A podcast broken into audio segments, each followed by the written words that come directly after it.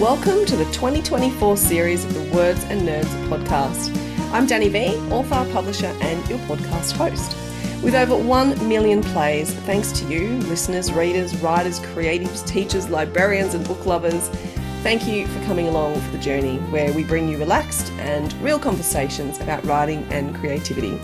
If you love an episode, you can leave a review on iTunes or wherever you get your podcasts. You can also follow the podcast on Instagram or Facebook at Dani Vee Words Nerds Podcast. Or you can check out my brand new website designed by Gin & Co at danivee.com.au. Welcome to the Words and Nerds podcast, where we bring literary goodness straight to your ears. Gabriel Bergmoser is an award winning Melbourne based author and playwright. His first young adult novel, Boone Shepherd, was shortlisted for the Readings Young Adult Prize, and his second YA book, The True Colour of a Little White Lie, was published in 2021. Andromache Between Worlds is Gabriel's first middle grade book. Of course, Gabe is also author of adult horror and thriller novels, The Hunted, The Inheritance, and The Caretaker. Welcome back, Gabe. Thanks for having me back, Dani.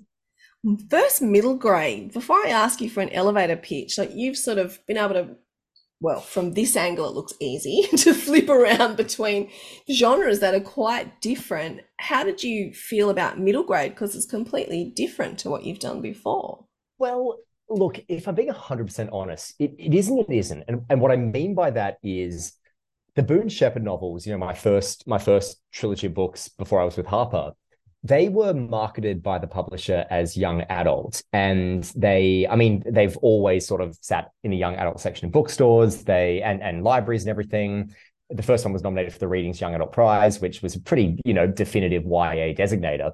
But the reality is that in terms of tone content and what they were exploring they were more traditionally middle grade. You know it wasn't really about you know, uh, difficult issues that teenagers were dealing with. They were books that I think were predominantly enjoyed by sort of eight to 12 year olds, at least based on the feedback I got. So while this is technically my first middle grade, I, I think I've kind of done it a bit before. And, you know, while I'm very proud of the Boone Shepherd books, there's a lot that I I guess a lot of things I did in those books, which came out between 2016 and 2018, that I feel like I kind of got a chance to refine in Andromache, and I kind of got a chance to explore similar themes, similar ideas, a similar tone, but in a way that has the benefit of quite a bit more experience in there as well. So while it is technically my first middle grade, I don't think it's really my first middle grade, if that yeah. makes sense. But it is quite fluid, isn't it? You know, when you're writing junior fiction or you're writing middle grade and you're writing YA, sometimes the lines are blurred, particularly with readers, because I know my son's 11, but he's reading up and down, you know, like he's reading um, The Hunger Games and he's reading um, Scythe, but then he's also reading um, Wimpy Kid, you know, so some readers are really got a, that breadth anyway. Well, absolutely. And I also think that there's this um, tendency when people are considering writing for middle grade where they feel like it requires a certain toning down or like, oh, the difficult themes and ideas and concepts that I would explore in an adult book. I can't do for kids because kids aren't capable of comprehending it, which isn't true. Like anybody who's read any of the best middle grade books around knows that that's not true. Um, I mean, kids crave dark, challenging, interesting material, and books yeah, are exactly the place space, to explore right? it. Yeah, 100%, it's a safe space to 100%. explore these things. And that's the thing. It's like that's not a term that, like in its general usage, I like. But I, I always say books are a safe space to explore difficult ideas. They and yep. they they should be. Mm-hmm. So while people ask me what's it like going from something like the caretaker or the hunted down to something like andromache and I, I say down to which implies a sort of you know a, a denigration of some kind but it really isn't because i don't think that thematically speaking, or in terms of the more challenging ideas in Andromache, they're any different or any more full on or important to me than what I've written about in my adult books. Yeah. Just less killing, maybe. That's it. It's like when, when, people say, What's the difference? I go, Well, you can't have as many swear words and you can't have as many decapitations. But or outside sex. of that, or sex. Like that, yeah. So you cut true, those things out. yeah. you can't. So maybe you could write a, a, a, um, middle grade version of The Hunted. I'm not sure there'd be much left though. Okay. Well, yeah, there might be a couple of scenes that could maybe get through uncensored, but let's see. Novella? yeah, maybe a short story, possibly. All right, so hit me with an elevator pitch. Andromache Between Worlds. And can I just say, the cover is gorgeous.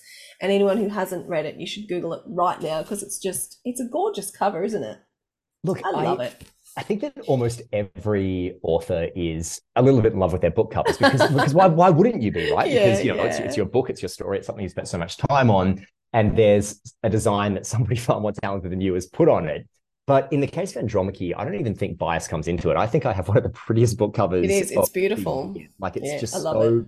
eye-catching. It's so striking. Jessica Liu, who designed it, has just done the most incredible job. When I first saw that come through, I was like, I get to have that on the front of my book. Like, holy crap, what have I done right here? You know, like it's a it's an incredibly, incredibly yeah, she's sort of- captured it really well, the parallel worlds, and she's done it really Absolutely. beautifully. Like it's Mm. and it's one of those things where sometimes yeah, sometimes there's a feeling when you read a book and you go, well, the cover didn't really sell what the book was. I think that's also true like in adult books as well, where the covers tend to be a little bit more mysterious. But in middle grade, you don't you don't have to hold back as much. You can just like Mm. present this is what the book is. And this image, which is so eye-catching and striking and like just heightened enough to show how just heightened enough the story is, it, it couldn't be more perfect for the book.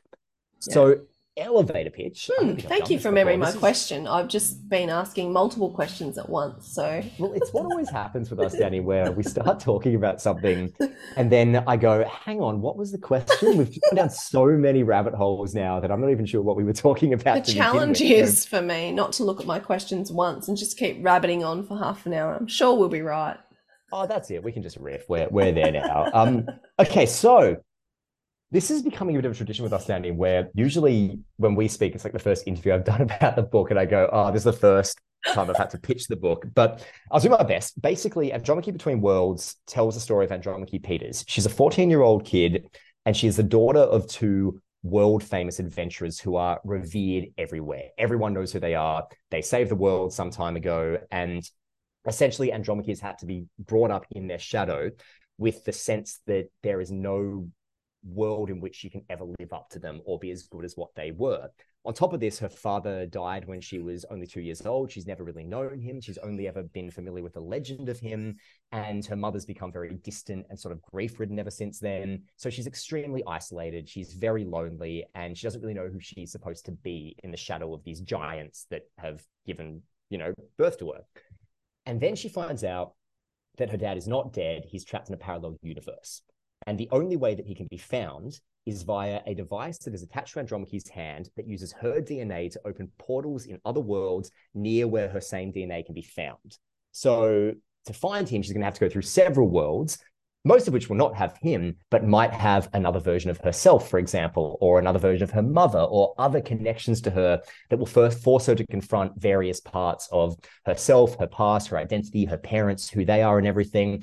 All the while, there are dinosaurs, there are giant crabs, there are cowboys, there are evil pharaohs, there are sea monsters. There's just pretty much as much crazy, action packed, insane stuff as I could think of to throw on this book. I mean, the joy of writing this was being like, how much fun can I have? Because there's an elasticity here in this genre that you don't really have in the adult stuff. Like, I can't have a dinosaur walk in the middle of the hunted and chase the characters out. But in Andromache Between Worlds, I absolutely can. You can let loose in a different way. I love totally, that. totally. And I've always sort of thought about parallel worlds as well because there's no evidence to suggest they don't exist, right? So, what was your thinking with the parallel world?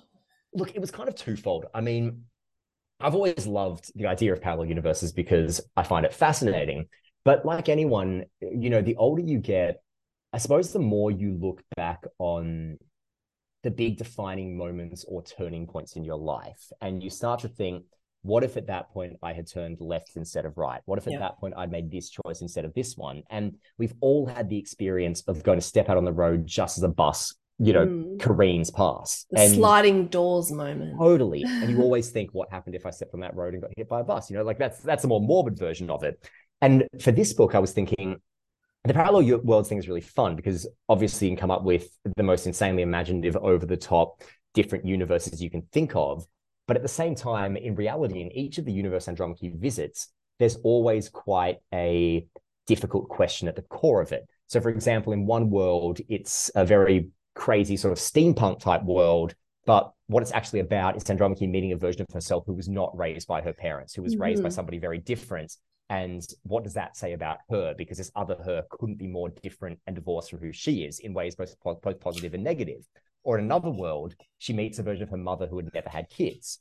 And Andromache's always had this sense that her mother didn't want her. And so she's confronted then with one of her worst fears, which is this version of my mother seems so much more happier and well adjusted than the one who I know. And of course, in reality, it's more complicated than that. But each of these worlds kind of focuses a mirror on Andromache that forces her to face up to some difficult thing about her understanding of herself or the world she lives in. And that was really, really fun from a dramatic standpoint. And parallel universes do provide a really unique way to explore the the I suppose the complexities of the character's identity, but also what made them the way they are. You know, mm. I mean, mm. how different could they have been had there been a different fork in the road? And that was just incredibly satisfying to explore, I suppose. Mm, I love all those ideas, particularly of meeting different versions of yourself or different versions of your parents in parallel worlds. I think that's really interesting because I think we all do change depending on you know the choices that we make. So I find that really interesting.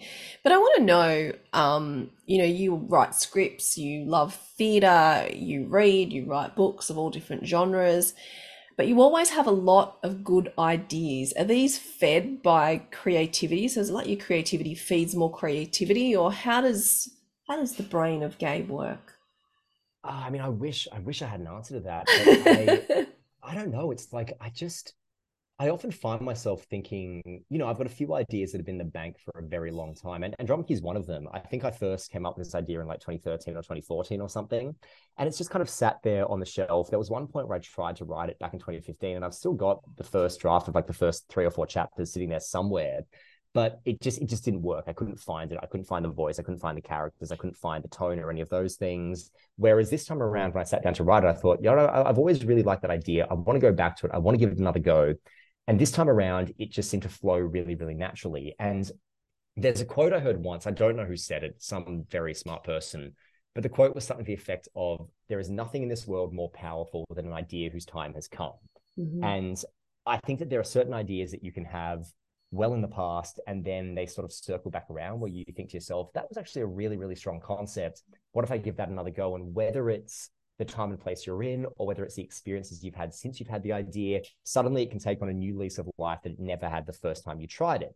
But in other cases, there are ideas that you almost have totally randomly out of nowhere where you'll be, you know, on a walk or sitting by the beach or whatever, and something will strike you and you go, Oh, what about that? And then the more you think about it, the more it reveals to you and the more it unfolds. And then you need to start writing it almost immediately. I mean, mm. that can happen too. Like my um my current adult novel I'm working on, High Rise, I had that idea when I was in Europe last year.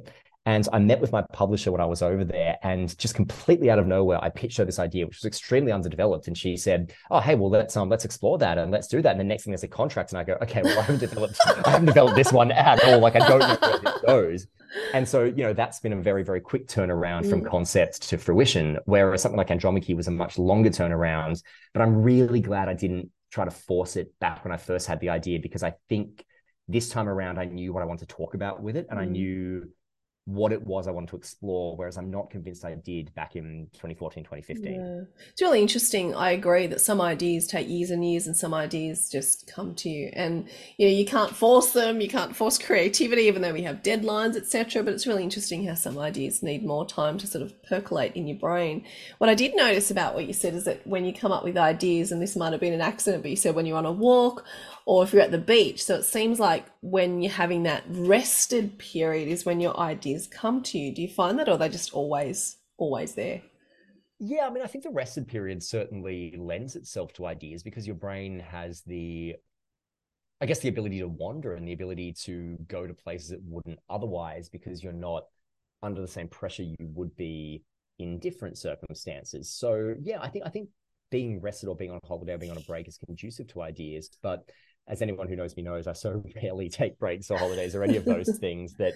I was like, I'm looking into a mirror, Gabe. yeah, funny that. But at the same time, you know, I also think that stressful or anxious periods or being under a huge amount of pressure can also give birth to ideas as well. Yeah, they're, they're, absolutely. They're different types of ideas, but they're frantic ideas. But absolutely, they can be just as strong. Absolutely, absolutely. It's interesting because before we started recording, we did talk about how our brains operate, Gabe, and how we don't like to stop. That's our natural sort of brain energy that just keeps sprinting. But then we thought maybe, maybe a couple of rests throughout the year where we did nothing might be a good idea. So I feel like we should call it out here just sort of because if you say it publicly, then we have to kind of do it, right? Yeah, that's it. It kind of does give you an accountability that you didn't have otherwise. But I mean, I know you were saying that taking a break over over sort of December, January, and going up to Byron and everything just was Mm. enormously beneficial for you. And and I sort of found the same thing because I've forced myself not to do any writing over Christmas, and that did sort of help my brain. I suppose unfold a little bit and sort of decompress and everything. And it did mean that when I came back to work earlier in the year, I did have a renewed focus and passion that I think was maybe starting to flag by the end of last year. Mm, I like that. Yeah, I feel different too. Um, but I'm sure that my anxiety will start to go, wait, you're not anxious about anything. It's time to be anxious about something. Oh, it comes back. It will not. It will not let it. It will not let you rest. Basically, as much as you try to rest, it will always be there. I'll just enjoy the day until it returns. Maybe it's still on holiday. Maybe I left it in Byron. Hey, fingers crossed. no, I don't want Byron to have my anxiety. It needs to be somewhere else. Take a holiday to like Siberia or somewhere and just leave it up there. See ya. now, I love in the beginning because I was researching Andromache before we, you know, came together. But then I saw in the front of the book, which I must have missed when I read it, um, it comes from ancient Greece, Greek mythology, and I really like the nouns. And then, you know, something funny you said at the bottom, so I'm going to read it out. It says, "The wife of Prince Hector in the story of the Trojan War." A deadly Amazonian woman, referred to as the Battler of Men, liked that one. um, a victim sacrificed to the Minotaur in the myth of Theseus, and a really annoying name that parents should think twice about before giving their child, and courage. Well, see, it's so funny because when when I first pitched this book and I first sent the outline to it, there was a bit of I suppose nervousness at HarperCollins about the name Andromache because if you look at the way it's it's a hard name to spell phonetically. You go, is that Andromatch? Is it Andromachi? Is it you know it can be hard to get your head around. Now I'd always loved the name Andromache because when I was a kid, I was obsessed with the story of the Trojan War. My favorite movie when I was like 13 was Troy. I watched that repeatedly. I could quote every single line over Christmas, incidentally my brother's partner, who was also a huge fan of the film, her and I made everybody watch that film. We were just quoting every line. My brother paused it and was like, if you two are going to just quote every single line, then we're turning this off. And so the, two of us just kind of sat there. And every time there was a moment, like, you know, Brad Pitt on the boat and we're just whispering, immortality, take it. and so, you know, I, I always loved that. And I loved the Iliad. I love different versions of that story. And I always loved the name Andromache. I just thought it was such a cool name. And it is, as is mentioned in the definition there, the wife of Prince Hector in the story. So I thought Andromache is such a great name for a hero. And I didn't really think of any reason for it. I just thought, I just liked the name. So early on, my publisher said, look, maybe we have a name that's a bit easy to pronounce. And I said, okay, I take your pitch that we need a name that's easy to pronounce and I raise you one Hermione Granger. Because, we, had, we had an entire generation who, for a while, they were saying Hermione. and Eventually, we all got our heads around it. And now she's one of the most iconic characters ever. So I was like, look, if kids can figure out Hermione, they can figure out Andromache. That's going to be fine. And they were completely fine with that. They completely agreed, but they said maybe we put like a little dictionary definition at the start of it to sort of ground kids and make it clear straight away what the pronunciation is, which I was fine with doing. But I sort of thought, well, hang on, how do I do that in a way that is is beneficial? Because the only definition of Andromache I know of is the character from the from the story of the Trojan War. So Mhm. what I just say, you know, Andromache, this is how you pronounce it, and it comes from the story of the Trojan War. And I was kind of thinking, well, what what does that what does that say about my character or my story? Yeah. How does that benefit it?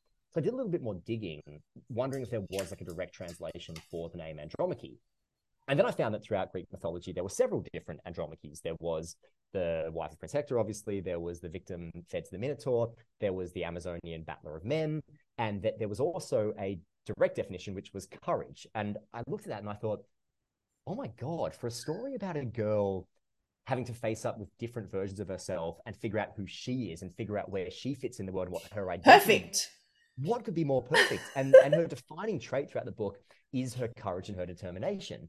And then I just thought, well, I'll add in the really annoying name that parents should think twice about because that's my character Andromache giving her a definition, commenting regularly throughout the book bemoans the fact that she was given the name Andromache and everybody stumbles all over it and it's difficult and stuff, which I thought was fun. But then I put that at the front and it's so funny because now I look at it and I go, it's just the perfect way to set up the book because it Mm. actually does speak to the themes, but also it kind of tells you who this character is. And Yeah, was by accident only because I was pushed to find this uh this definition thing, which I never thought would work. But once I did, I was like, well, that's just one of those happy accidents where you just go, well, of course it had to be this name, even though previously it was only the name because I thought it was a cool name, you know. it's funny because I was wondering how you got it over the line with your publisher because I thought, oh, I bet publishers think that's not a very friendly friendly name for a they, character. were, they were actually great about it. Like they certainly expressed concern initially, Yeah. but then after that, it was it was total support. It was like once I pointed out the Hermione connection, yeah, the the thing was, you know, I don't ever believe in speaking down to kids in stories. I don't Yeah. think that's constructive or helpful. And um, and you know, it's like all the stuff we were sort of talking about before. And and with that in mind, you know, I don't think we should speak down to kids in terms of themes, but I also don't think we should speak down to kids in terms of vocabulary. As long as yeah, you know, if absolutely. it's a really obscure word, it's kind of explain what it means or how to pronounce it, then then that's fine. Yeah, I love the I'll raise you one Hermione Granger. Anytime you want to include a really weird name in a kid's book, Use she's your best friend. Bring her up and use her. I love that a lot. You can't argue with that. And everyone not. knows, like you said, iconic. Everyone knows, even if you haven't read Harry Potter, everyone knows Hermione Granger. So love that. Now, I wanted to know what's important when writing adventure and fantasy. You know, we've talked about the sort of conventions that you use when, you know, you're writing thriller or you're writing horror. So what are the kind of things that kids are expecting or readers are expecting when they open up an adventure or fantasy book? Oh, look, I mean, I think humor is a is a huge one, and or, or at least in the middle grade sphere anyway. I mean, and I think about Artemis Fowl, I think about Harry Potter, I think about Alex Rider. All of these books had no shortage of peril and high stakes and dark themes, but they were always funny, and they weren't ever funny in a way that, you know, undercut the seriousness of the story, what was going on. They were funny because the humor was rooted in the characters. And in this book, I have the character of Riley, who is sort of Andromache's best friend, friend throughout the story. And she was one of those, you know, those beautiful characters you get every now and then who just kind of writes herself and you don't really need to think about what she's going to say. She just says what she says. And Yeah.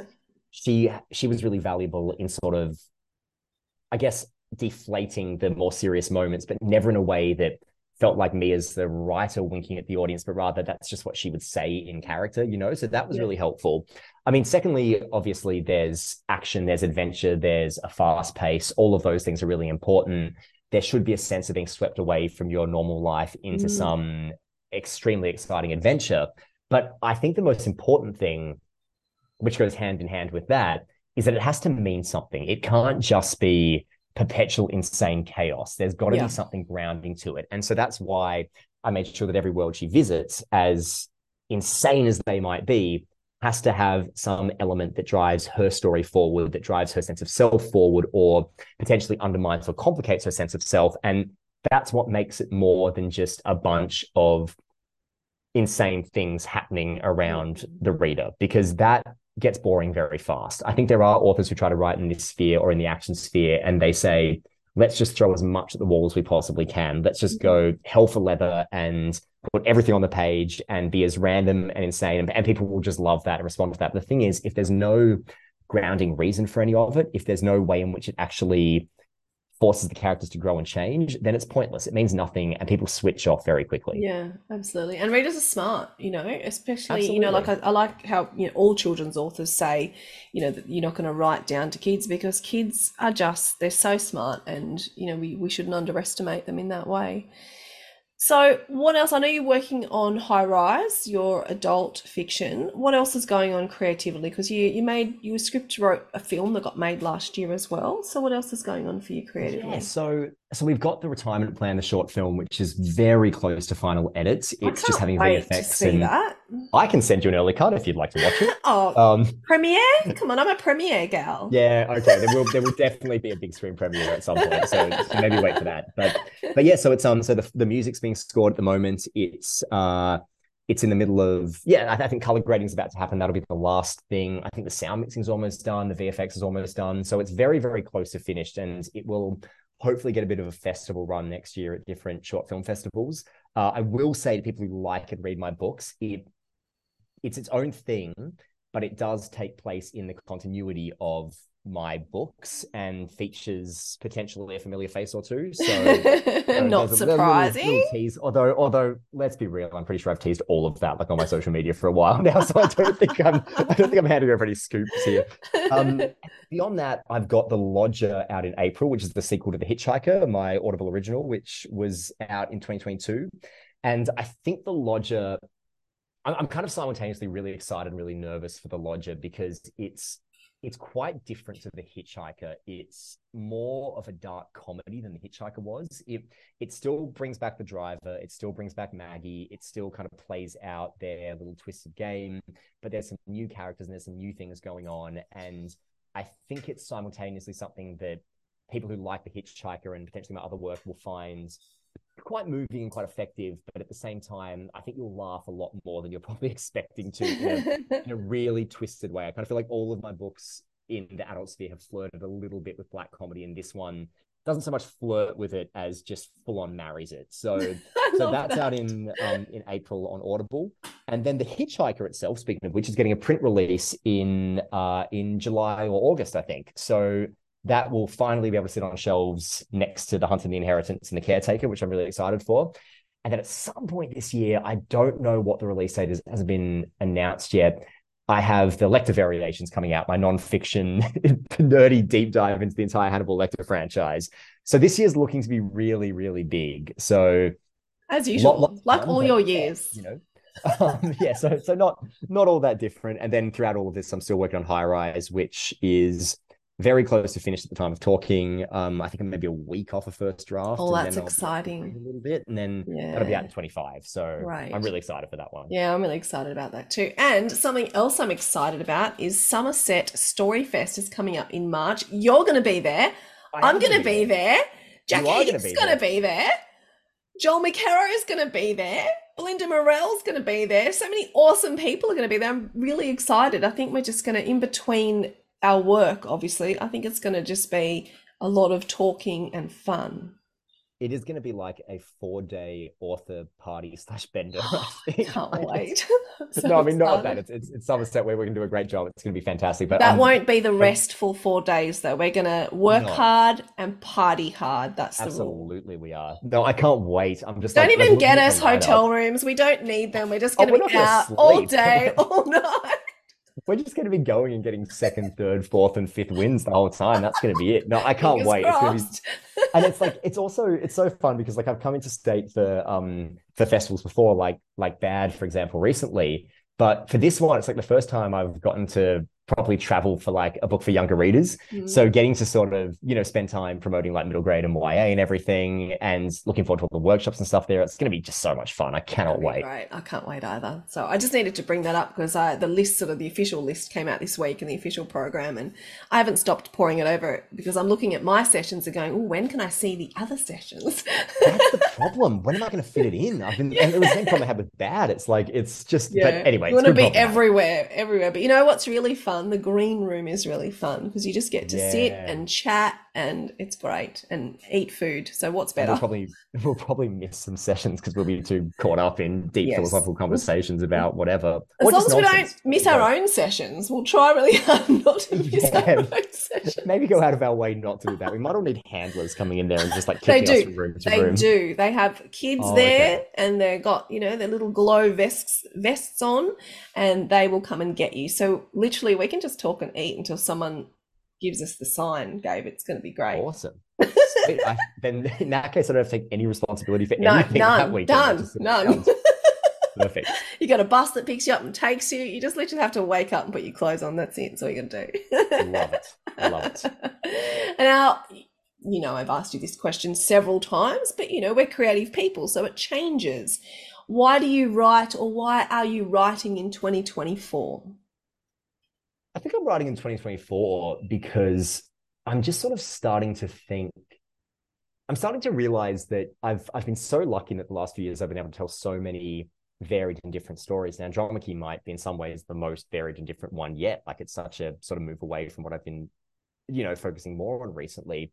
But I think the more I do things like this and the more I kind of stretch outside my comfort zone, and, and even the Lodger was such a step outside what I was used to in this sphere, the more I think I want to push even further. I want to do mm, more and more different I love things. That. I want to challenge myself a bit more and everything. And I think now I'm sort of reaching a place where I'm finding that what's really exciting me is the chance to you know push new creative horizons so like i was even looking at like chris hammer's most recent books and just thinking god i'd love to do something that takes place over like not multiple timelines that are a couple of days apart but like you know 20 30 40 100 years apart and everything and you know, I've wanted to do something like that for a long time. It's going to hurt research, right? Oh, totally. But then I'm looking at it, I'm just thinking, I just have this like burning sense of jealousy of thinking, oh, that's really what I want to do at some yeah, point. Yeah, so yeah. it's things like that. It's kind of finding the things that I haven't done before and just thinking, you know what, I might absolutely screw this up, but I'm going to give it a red hot go anyway. And that's that's what's really exciting to me, and that's what's kind of driving me forward right now. Yeah. I think. But I, I love that idea too of being inspired and encouraged by our creative peers. Like I find that really cool. Oh, totally. And even like most recently, I was sort of talking to Audible about what I'll do for them next after The Lodger. And I just was thinking, after reading Jack Heath's Kill Your Husbands, which I loved and was one of my favorite books of last year, I was thinking, I really want to do something not like that, but I really want to do a locked room murder mystery because I've never done mm. that before. Like, I think mm. a lot of my books have kind of sat more in this, uh, this kind of, you know, fast paced, high octane action sphere and the idea of seeing if I can do that as well. And, and, look, there's an extremely good chance I can't, but you have to kind of give it a red hot go to know if you can or you can't. So, yeah. so things like that, when I sort of look at the the boundaries and the challenges my peers are setting for themselves and thinking, oh, well, I want to try something like that, but with my own little twist here, or I want to push this in a different direction or whatever it might be and that's just incredibly energizing i think. Yeah. No i love that and that's what i love so much about this industry. Not only do we celebrate everybody's success and everybody's books like you just go to any book launch and there's a whole lot of other writers there which is so fantastic. Totally. and it's just it's an incredible feeling that we're celebrating that we're inspired that we're encouraged by our peers and it's one of the best communities you can be part of i think well, everyone's just always rooting for each other. You know, there's no there's no competition, there's no, no. undermining. I don't no. think there's any real like bitterness or bitchiness or whatever. It's just no. we all know how hard we all know how hard it is. Yeah. exactly. And when a friend succeeds on a massive level, you don't sit there and go, "Oh, I'm jealous." You sit there and go, "Yes, good," yeah, because I know I feel, how much you deserve right. it. I feel so excited, and then I just share it in my stories. I'm like, totally. everyone else needs to know about this and it's just it's thrilling it's thrilling to to see something like that and just go wow like you've just gone stratospheric and it's and it's awesome because because we all know we all uniquely know and we all are uniquely placed to know just what a slog it can be and just yeah. how demoralizing it can be so That's the moments right. where it's not are really worth celebrating That's in right. every scenario and we know that there are you know so many rejections before you get that non-rejection. so yes. you know that rejection Are probably cost you a couple of rejections to get there.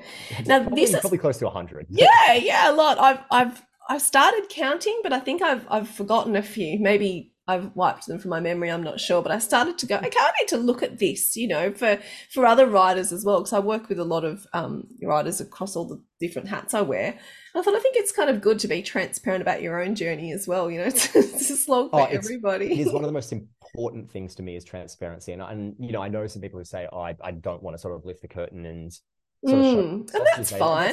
That's, that's, totally fine. It's I'm an open book though, really. I feel like I'm the same. You know, whether it's blogs, newsletter, social media posts, whatever. I like to I like to show as much as I can that goes into it because I know yeah, how valuable that is for people sort of on the way up. And it's and it's funny because I remember as a kid, you hear that famous anecdote of oh, J.K. Rowling was rejected nine times before Harry Potter got published. And mm. I go, mm. only nine? Are you insane? Like nine times. That's a success story. yeah, come on. Seriously.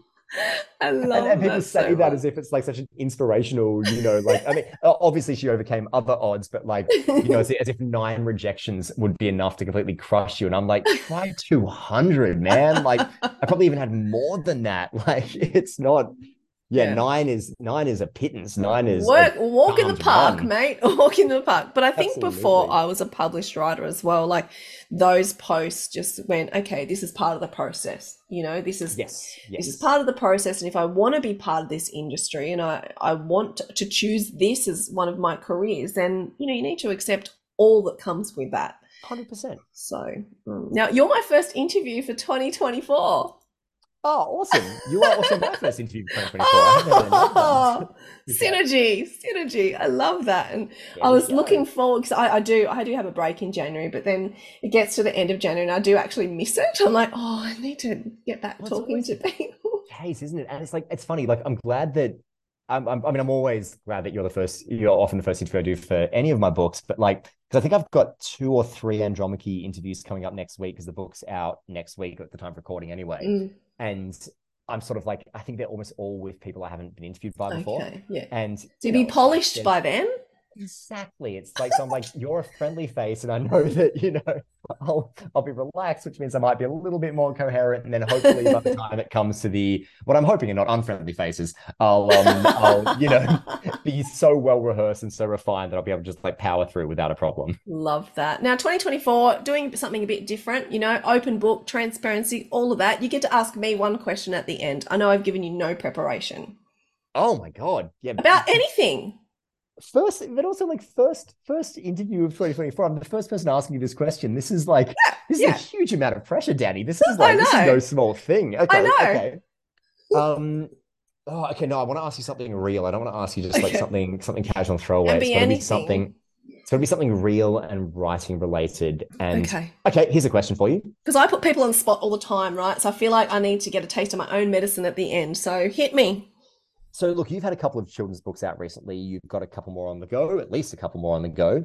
What is the one genre that you would love to write more than any other in the world? Mm, that's a really great question. And I think it keeps changing. So, you probably know that I was really trying hard to write crime, crime, crime, crime. takes a really long time. I know you know that. Not mm-hmm. telling you anything you don't know. yes. um, well. had a couple of rejections. And so I wasn't um, I wasn't, you know, sad about that, and that's not what I what stopped me. But then I didn't know that I had this love, absolute love of writing junior fiction. So I started writing picture books, and I find that really fun because I'm an old English teacher. I love the idea of you know poetry and few words and trying to sort of mold them into something that's fun. But then I just started loving writing junior fiction, and because it's just so fun and it's quick right? 15,000 18,000 words. And you know when I say quick it took months but you know it's it's a, it's a quicker process to edit rather than 90,000 words. But and so I think it, my answer changes all the time. You asked me a year ago I would have said crime. Asked me six months ago I would have said junior fiction. Now I'm going to say middle grade which is actually very appropriate for this interview because I feel like I've I've done the picture book and junior fiction's on its way and I'd really like to take a a good bite at, at giving a crack at middle grade. So a little bit longer, a little bit age group up and being able to explore maybe some more serious issues. Because I've written um, you know a lot of funny slapstick stuff which I love because it just brings me joy and makes me present.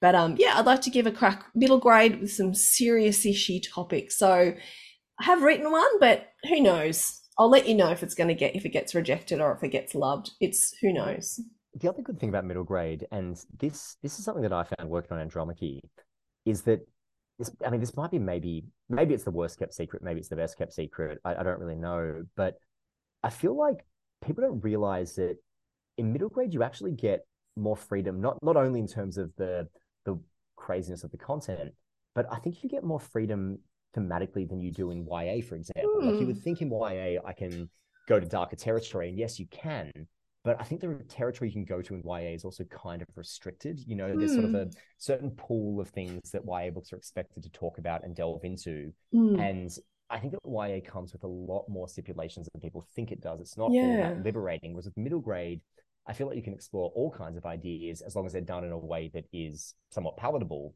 But you have a lot more freedom to go yeah. to those areas a lot more than I think people assume there is. So I think that I makes a lot of sense. Actually, I think that makes a lot of sense because when with YA, you, you total different readership. You know, they're 100%. really moving into adulthood. So, you know, they probably want less of that. You know, unless it's a true fantasy and they're fantasy fans, but more sort of steeped in that more gritty reality. So yeah, I imagine that's different. So that's good. Good tip. So next time when we come together, you can go, did that book ever get published, Dani? And then I'll have to confess whether it was rejected or not. Which will be pretty um, obvious because it will either be in the world or it won't be. well, yeah, there is that, but I'll, I'll, make sure that question's like loaded in the barrel so that I can you know, spring it on you the next time we're here. And while you're like privately hoping that I'd forgotten about it, it would never come up ever again. well, like we said, it's all part of the business, and so you have to take the good with the, uh, you know, not so good, and the learning from it. So. Absolutely. It's all all good, and maybe, like we said before, maybe those rejections are just because that idea is not ready yet or fully formed yet, and maybe it will be in another year or however long it takes. So you never know when it's when its time will come.